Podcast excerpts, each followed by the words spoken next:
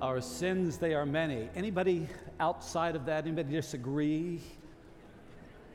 You, want, you don't want to say that, do you? His mercy is more. Anybody else say, Thank you, Jesus, for that? that what a great, great song. Well, we come to the Word of God today, and we're going to be looking at some uh, passages from Second uh, Chronicles 20 and Matthew 5. So, because we're hearing our Father's words, let's stand together and listen very, very carefully. We're going to be beginning by hearing uh, a few verses from the story of King Jehoshaphat of Judah. After he had come back to the Lord, things got worse. and well, I hate to tell you that, some, at least in the short run. And uh, so that's where we're going to be starting. The story of King Jehoshaphat recorded in Second Chronicles chapter 20, verses 1 through 4, and then verse 12. The Moabites and the Ammonites and some of the Meunites came to wage war against King Jehoshaphat of Judah. Some people came and told Jehoshaphat, A vast army is coming against you. It's already in the Hazazon Tamar. Alarmed, Jehoshaphat resolved to inquire of the Lord, and he proclaimed a fast for all Judah. The people of Judah came together to seek help from the Lord. Indeed, they came from every town in Judah to seek him. And the king prayed, Oh God, we have no power to face this vast army that is attacking us. We do not know what to do, but our eye is on you. Now, we're going to come to the text that we're going to be looking at through the Lent season, uh, just a part of the Sermon on the Mount as it's recorded in Matthew chapters 5 through 7, the words of Jesus. At the very beginning of the first half of it, we read these words in verses 19 to 20. Jesus said, Anyone who sets aside one of the least of the commands of God's law and teaches others accordingly will be called the least in the kingdom of heaven. But whoever practices and teaches these commands will be called great in the kingdom of heaven. For I tell you that unless your righteousness surpasses that of the Pharisees and the teachers of the law, you will certainly not enter the kingdom of heaven. And then near the end of the first half, Jesus said, You have heard that it was said, Love your neighbor and hate your enemy. But I tell you, love your enemies and pray for those who persecute you, that you may be children of our Father in heaven. If you love those who love you, what reward will you get? Are not even the tax collectors doing that? And if you greet only your own people, what are you doing more than others? Do not the pagans do that? Be perfect, therefore, as your heavenly Father is perfect. And this is the Word of God. You may take your seat. I, I want to begin with just one verse from what I just read you that has come to mean so much to me over these last five or six months since I've moved to this pastor at large job. I'll show it to you again. Oh God, we do not know what to do, but our eyes are on you. Have you ever prayed that prayer? Especially that first half, I bet you have. Oh God, I don't know what to do. I've prayed it a lot. Um, but I want us all to learn to pray the second half too. But our eyes are on you. Now, what led, you heard it, to King Jehoshaphat praying that prayer just about 3,000 years ago was just what we heard. Several nations had come together to come against King Jehoshaphat, against Judah, and suddenly there was this huge army, uh, army outside, and someone came to uh, Jehoshaphat and said, They're right at the border. So, what Jehoshaphat did at that time was he called them to pray, and he prayed. And where he started was with this prayer Lord, we don't know what to do, but our eyes are on you. I think what's made that verse become so important to me is because I've begun to see that even though uh, there are many things there, when there are things that happen in our lives that we don't want know what to do, this verse shows me what should always be the first thing we should do when we're in a place of, of uncertainty. We should first turn our eyes to see the Lord, who He is, what He's promised to do, and how He's told us to live. Now, I've got to face this. That doesn't usually come naturally to me. Does it to you? Tell you, when difficulties come and I don't know what to do, my first tendency is to try to fix it myself, try to work hard to get rid of the trial, or maybe to call some of you here at Lake Avenue Church and say, uh, Will you join me in praying that God will take away this trouble and do it right now? And we can pray that. But I increasingly think that the first place that we should always begin is just the place where King Jehoshaphat started.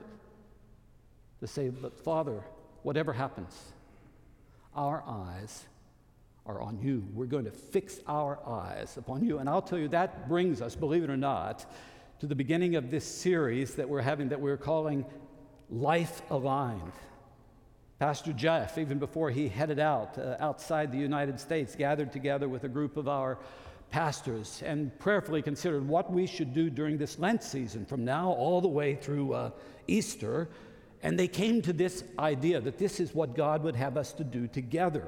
And then Pastor Jeff called me and gave me, assigned me with this privilege of sort of opening up this series to you to try to give an overview of what this is all about. And so that's what I want to do because it is profound the way that Jesus told us we should live our lives in those times in which we don't quite know what to do. It's profound in, in the first half of the Sermon on the Mount because he begins with what we should not do, what the Pharisees usually tried to do, and then he would teach us don't do that. And then he pulled us forward to the very place where Jehoshaphat was and said, This is where you should begin. And where we should begin, life aligned, is getting our eyes fixed upon God so that our, whatever we do may be in keeping with His ways and with His word. So I, I think the best thing I could do in the moments I have with you this morning is to just let Jesus guide us. What do you think of that? Good. I got four amens. That's, that's enough for me to keep going. I'll tell you right there. So, uh, we're going to start with that first part of this Sermon on the Mount, where uh, Jesus told us what not to do. And in case you missed it, look again at verse 20. Unless your righteousness surpasses that of the Pharisees and the teachers of the law, you will certainly not even enter the kingdom of heaven. Now, I want you to notice first that word righteousness. It's a word that you almost only use in church, but uh, it just means to be right. It's a beautiful word. All brokenness healed, all filth uh, cleaned up, all sins forgiven, all broken relationships reconciled. Isn't that sound pretty beautiful? And that the word should actually be saying that to us. Uh, our versions, like the one that I read to you, almost always translate the word that Jesus used as righteousness. But much of the Bible simply translates it justice. Justice. And that word means that all things that are wrong are made right. When we engage in it, we seek to have wrongs in our lives, in our church, and in our world righted. Now, the Pharisees were committed to that themselves, but they thought they could do it on their own. And I'll tell you, they worked very, very hard at it. One of the things that the teachers of the law and the Pharisees had done, they went back into the first five books of the Bible, the books of Moses that they called the Torah. Make note of that. They put together all of the laws and the standards and the statutes that were there. They listed them down, and then they worked so hard to have their lives be right in the ways that were in keeping with those uh, commands. And I'll tell you, uh, if you had lived back in that day, you would have looked at them and thought, if anybody in this world is righteous, it must be one of the Pharisees and the teachers of the law. And that's why I, I wasn't there when he first preached it, believe it or not. But I imagine they were shocked when they heard Jesus get up and preach, For you, my followers, unless your righteousness is greater than the Pharisees and the teachers of the law. You're not even going to get into the kingdom of God. Can't you imagine what they thought? Wait a minute, fishermen, tax collectors, more righteous than these? There's no hope for us if that's really true of us. But I, will tell you, I, may, I don't think I'm wrong about this. I, I think this is right. I think even deep down, the teachers of the law and the Pharisees knew they were not keeping those laws of God perfectly.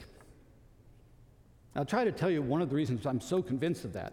Because over the centuries, as they tried to keep everything God said uh, perfectly, what I see that they were doing, they kept minimizing what God's commands were really all about. And I think they would minimize them, they'd sort of reduce them so that they could say, see, we're able to keep that, so, so we're righteous.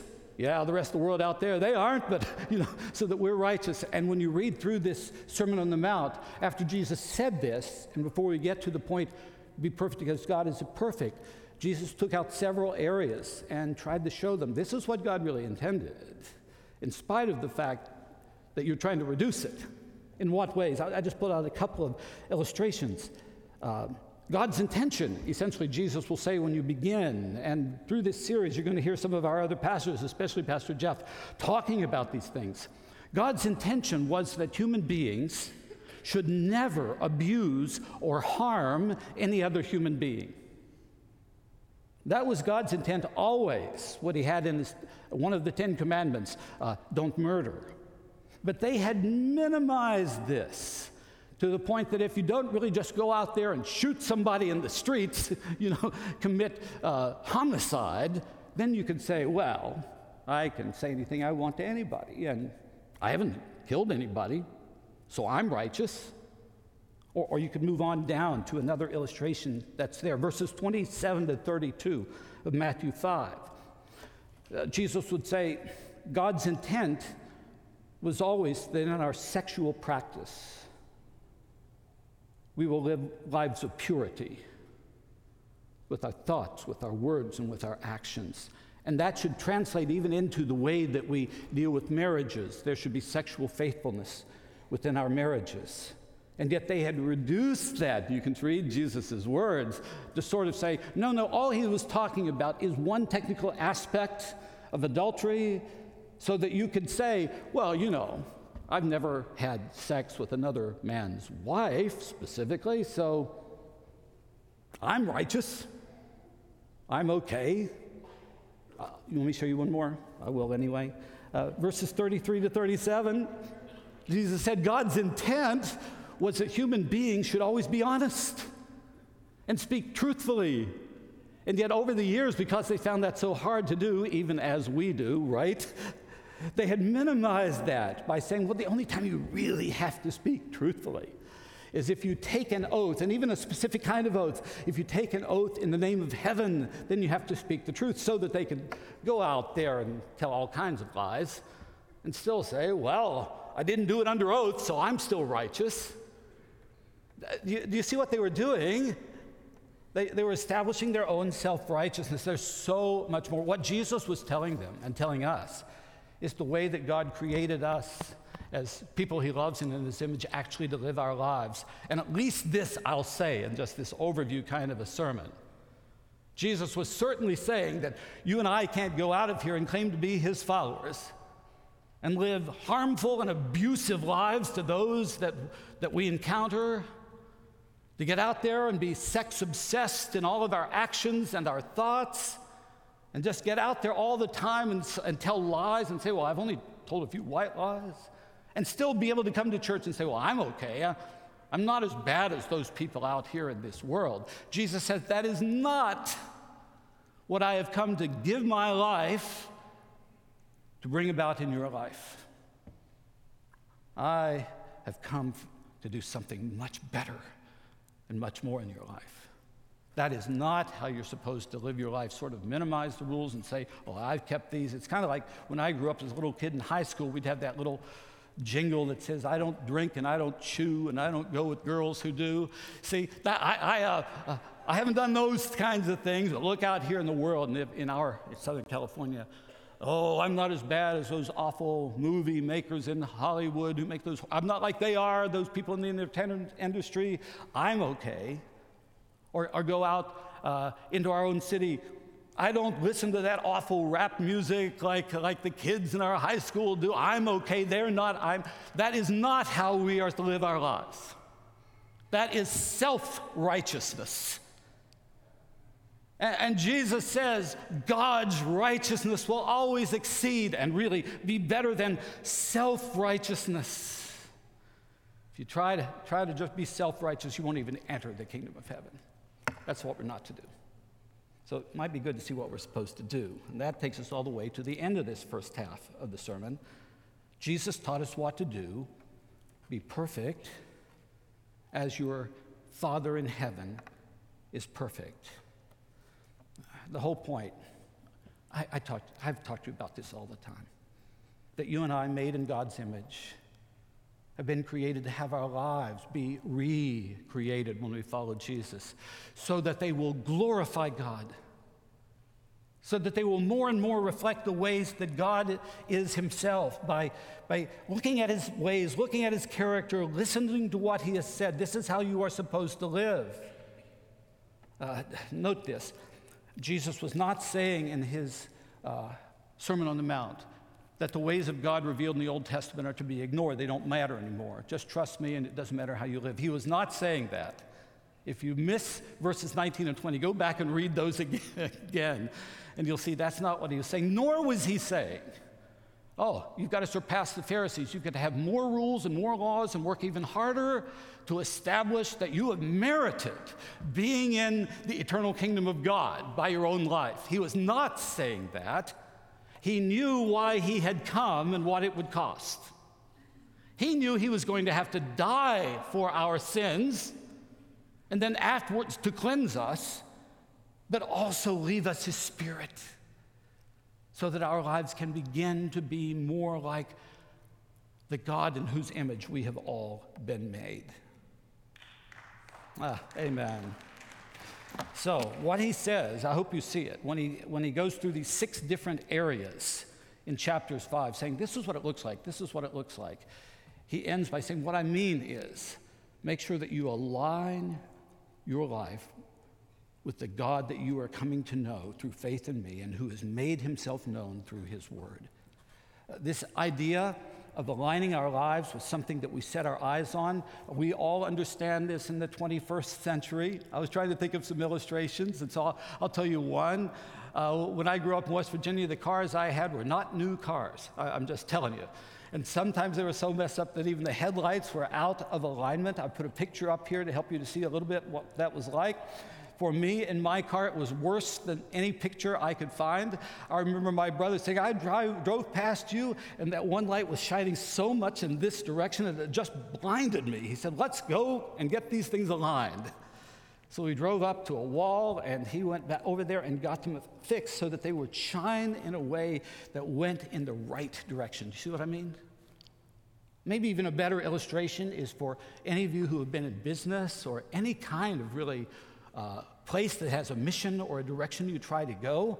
We talk about the fact that all of the people who work with us and their energies should be aligned according to vision. Have you heard that? This is where we are headed. That's what we're trying to do here at the church, isn't it? A church in motion, a church whose vision is what is going to honor God and fulfill his mission in this world. So I've found this picture for all of you engineer types that like vector type things. Uh, we try to align according to a vision, and that is what Jesus says. I have come to make the Father known to you. And when you come to know him, you begin to live your life the way that Jehoshaphat in his prayer told us to live it. When the difficult decisions come, you set your eyes on God, what he has said, the commands he has given, the way that he is, and walk in that direction. Now, in between, first, what not to do and what we are to do. Jesus taught us, third, what a life aligned with God looks like in daily life. Uh, Pastor Jeff and the team will be going through so much of this in the time, but I'll just show you a little bit. You have heard that it was said, this was that minimizing of what God really intended for us. But I tell you, He told us how to live our lives. Now, the thing I want you to notice here, in the moments that I have with you, is that both the Pharisees and the teachers of the law on one side and the followers of Jesus, like us, on the other, both want to do what God has called us to do. But the reason why we do it and the way we actually are able to carry it out is so enormously different. It's never a life aligned by me working hard, you know, a self empowered self some, so, sort of vindicating sort of way of life, trying to show everybody else how, how righteous and religious I am. It is a God aligned, spirit empowered way of life that keeps our eyes on the Lord, even as we're growing to become more of what He would have us to be. So I was thinking, how can I put this? What does this look like? I always ask that question. How, how might this actually uh, play, play out? That we become followers of Jesus who then do. We are those who are rescued and declared right and declare someday your life will fully glorify God, but now we are also to live in keeping with the ways of God. So I've put together an acrostic for you for being a God aligned doer. We'll just take those four letters doer, D O E R, in case your spelling is weak. So D, discover. O, own. I, and here I'm going to use it as a verb, I, where you're headed, and R, refresh. So let me talk to you about that a little bit. If it's the longing of your heart, you come to Lake today, and uh, you know there are areas of your life that are not what they should be, and you long to glorify God. Where, do, where should you start? I think you start with discover a new commitment to continuously learn about who God is. Uh, so much of it comes because God has revealed himself in Scripture. So, through the study of Scripture, uh, especially through looking at the life of Jesus, who makes God known to us. So, I, I always encourage you read uh, the Gospels. And also, I think doing that within the community of faith that we have here, like at Lake Avenue Church. And that's why uh, our pastors are working so hard to find ways you can be sure to be in a small group. Because uh, you need to discover what God has said and who He is, or you don't know how to live. You cannot apply what you don't know, right? Anybody agree with me there? You can't live what you have never learned. And, and the Word of God, it just begins with its very opening chapters God makes known to us who He is and what He is like. Start there. Genesis 1 and 2, just start there and get to know more and more about him. It might be that if you want to go through quickly, you want to jump then, after you've gone there, to Exodus 34. That, that's a place where Moses, who had been trying to walk with God for a long time, turned to him and said, God, you know everything about me, but I don't know you, what you're really like. Tell me your name. You know that story Chuck, you preached about this last Sunday, and he made himself known to different aspects of his character uh, that were quoted again and again and again in these tough times in which God's people have gone. And so I'm just going to put that, those verses up here for you yet again. You can tell I threw my notes to the side. I think I, do we have those verses up here if you can find them? Um, so, oh, here we go. All right, on you. There we ha- I found it at last. Who am I? I am the Lord, which Yahweh, Jehovah. So here who is on one side, the compassionate and gracious God. Anybody say, Thank you, Lord?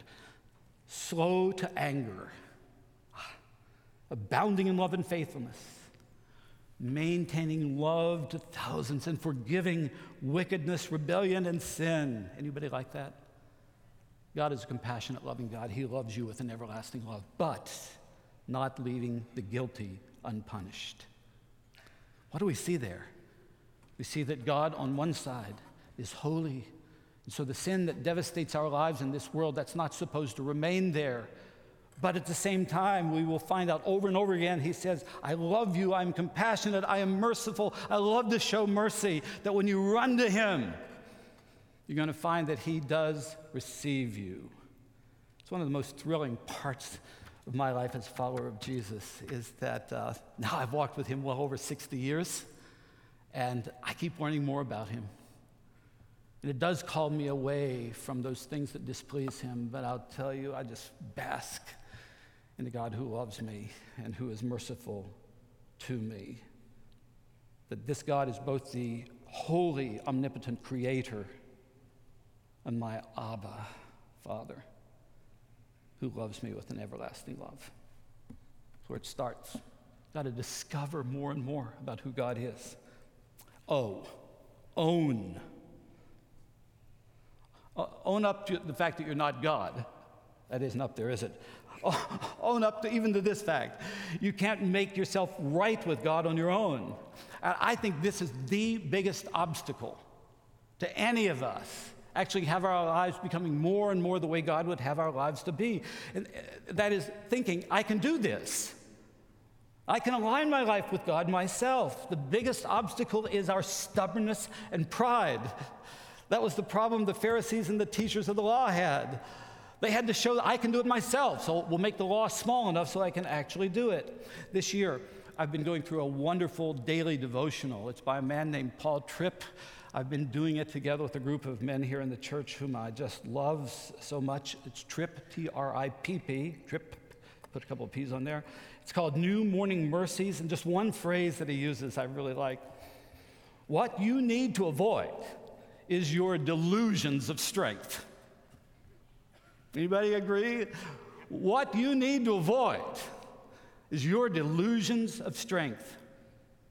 Or if I can put it in another way, back when I was a university president, I would sometimes hear people say, once you're a senior, you don't want to be a sophomore again. Once you're a senior, you don't want to be a sophomore again. Anybody who's ever been a student or is a student right now, you know that is true. Once you're a senior, you don't want to go back into those dorms. You want to be out there in the house where you're living together with your friends. Once you are a senior, you don't want to go back to that undergraduate time when nobody respects you and you don't know a whole lot about what's going on. Once you're a senior, you don't want to be a sophomore again. And we've got to become like children again sometimes to say, Father, without you, I am nothing. Ah, I can't even tell you how much this has spoken to me. You know, I've had awfully good job titles for a long, long time. And I've just been thinking in these days once you've been a president, you don't even want to be a dean again, much less a sophomore or a freshman. I'm telling you. And here, closer to home, once you've been a senior pastor, you don't want to be a pastor at large again. You don't even know what that is. a, a pal. I'm a, I'm a pal, a pastor. The Pharisees did not want to admit that they couldn't become righteous on their own. So they worked so hard to prove that they could do it. But I'll tell you, you need to own what we sang before. My sins, they are many. Ah, your mercy is more. I'll just put that text up here. Amen. Just look at this text. We're, I hope we're going to sing it again, Dwayne. Let's just see if we. What, what love could remember no wrongs we have done. Omniscient, all knowing, he counts not their sum. Thrown into a sea without bottom or shore our sins. They are many. His mercy is more. For us to become what God would have us to be, we start by discovering who He is. We say, I'm not there. We own who we are. And then that just brings us naturally to this third component, the E, the I. Just slow down. Lift your eyes toward God by remembering who He is, what He is like, I keep adding what he has done in the Lord Jesus, what he's promised to do. I'll tell you, when you get your eyes off of yourself and off of even some of the rules and standards, off, off all the problems out here in the world, and you, you see God, you see what Jehoshaphat was, was praying about when he says, Lord, our eyes are on you. You are greater than even all these armies. You are greater than my failures. Lord, my eye is going to be on you, whatever happens in this place. See how all of this begins and fits together. We discover again who God is. We hold on to that. We live in light of that. We acknowledge with humility who we are, but that God loves us anyway. Then we keep our eyes on Him and keep walking toward Him in the alignment of our lives. Are you seeing that? And when you do that, then you can come to this R, this refresh. Uh, consciously, intentionally, renew, uh, refresh your commitment to God Tell him your life is not fully, uh, is now fully in his hands, in spite of the fact there's still so much remaking to be done. So that right now, Lord, I see where you are. I'll go wherever you want me to go. I'll do whatever you want me to do. As long as you are there, I'll keep my eyes on you. Uh, the Jehoshaphat story. You saw, heard what he did when I read scripture. Uh, he called all the people of Judah together to fast and to pray. And then he, he prayed, Lord, we can't do it. But I don't know if you know this. I hope you'll read Second Chronicles 20. He had come to a point at last that even before God stepped in, he called for a worship and praise service. Even while the enemy was uh, still in the midst of it, he, knowing who God is, Knowing God is greater than, than his own sins and greater than the enemy that is out there, he called for a praise and worship service, knowing that God is the God who works all these things together to bring about his good in this world and to bring about his good in our lives. And I'll tell you what I see in Jehoshaphat's life is when you're in the midst of one of these times where you don't know what to do, you can just turn away from God, never show up at church anymore, but you can turn back to him and it has this power. The trials have this power to turn us back to him and refresh and revive our own faith. Uh, I didn't hear any thank you, Lord. This is why people pray for sometimes, Lord, don't take me out of this trial yet. I, I need that to be there so that I'll turn to you and find you to be sufficient. How many times have you ever prayed that? The difficulties that Jehoshaphat, like the one Jehoshaphat was in, has the power to bring you back to God and revive your faith. Uh, I don't know if you're with me. I heard T.D. Jakes preach a sermon in which he used the illustration of codfish and catfish. You, do you know anything about that? So, um, just over a century ago, at the turn of the century, in fact, codfish were really big back in Boston. Now, Chris, you don't even like fish, but if back then you might have. Codfish, uh, they were, they were in culinary, uh, culinary delight uh, everywhere, but almost only in the East Coast because they were so flaky and they were so fresh, and everybody wanted to have some codfish. So they tried to ship them. So when they first shipped them, they'd get there. They were not. They were mushy and they were stale. So then they said, well, we got to pack them on ice or pack them, in, pack them in salt or something. And they tried that and they shipped them out here and they were flaky and they were not flaky. They were mushy and they were stale. So somebody got the really good idea. You take the train car and transform it from a train car into a saltwater aquarium and you would put in the codfish there. So I'll tell you when it arrived, let's say out here in California by train, the, the, the codfish were alive, but when they prepared them, they were still mushy and stale. so they began to realize that to stay fresh, the uh, codfish needed to still move, and someone pointed out that the natural enemy of a codfish is a catfish. So I'm going to put a picture up here just so you can picture this happening. So they packed those codfish in that train car with the aquarium that was there. They put a couple of catfish in there and went across the country. Those codfish were swimming all the time, trying to stay away from those catfish. When they came and they prepared them, they were as fresh as if they had just caught them. Sometimes we need some catfish in our lives. Let me ask you right now do you have any catfish in your life right now? I bet you do. You may just be telling people, tell God to get these catfish out of here. You might need those catfish more than you need anything else in your life because they draw you to the Lord. They take you away from self sufficiency, from this staleness that can become religiosity. I've got some catfish in my life right now, and I'm trying to learn how to thank, thank God for them. Even think about your prayer life. Think about you pray. After you've been a Christian a long time, especially the Lord's Prayer, you Our Father in heaven, I'm supposed to pray this. But then the catfish bites you. Oh, our Father, you are here. I've, I've got to really pray. Ah, you slip back into that staleness. Uh, holy is your name.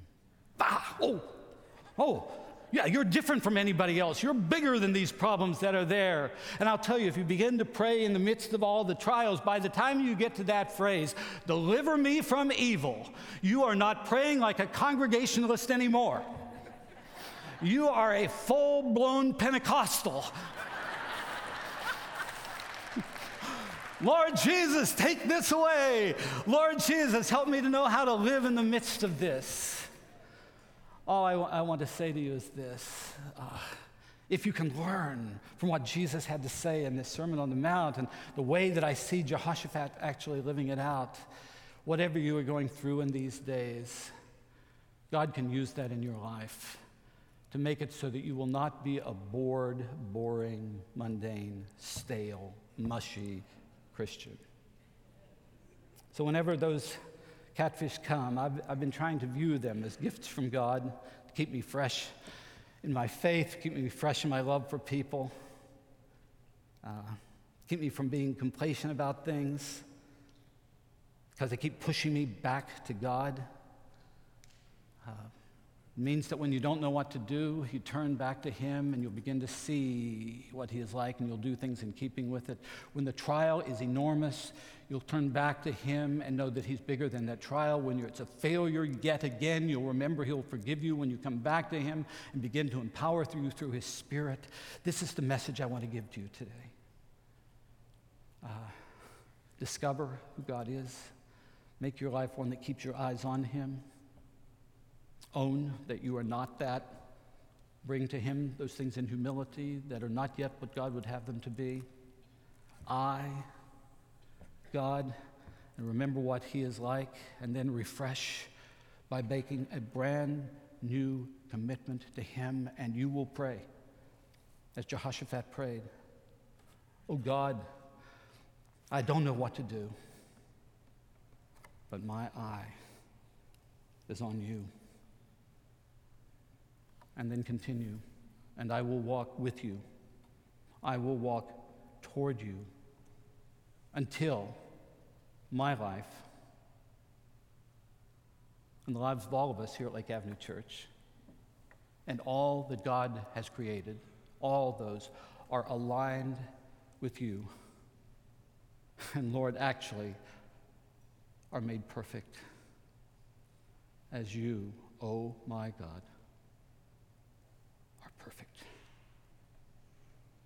May it be to his glory. Amen. Amen.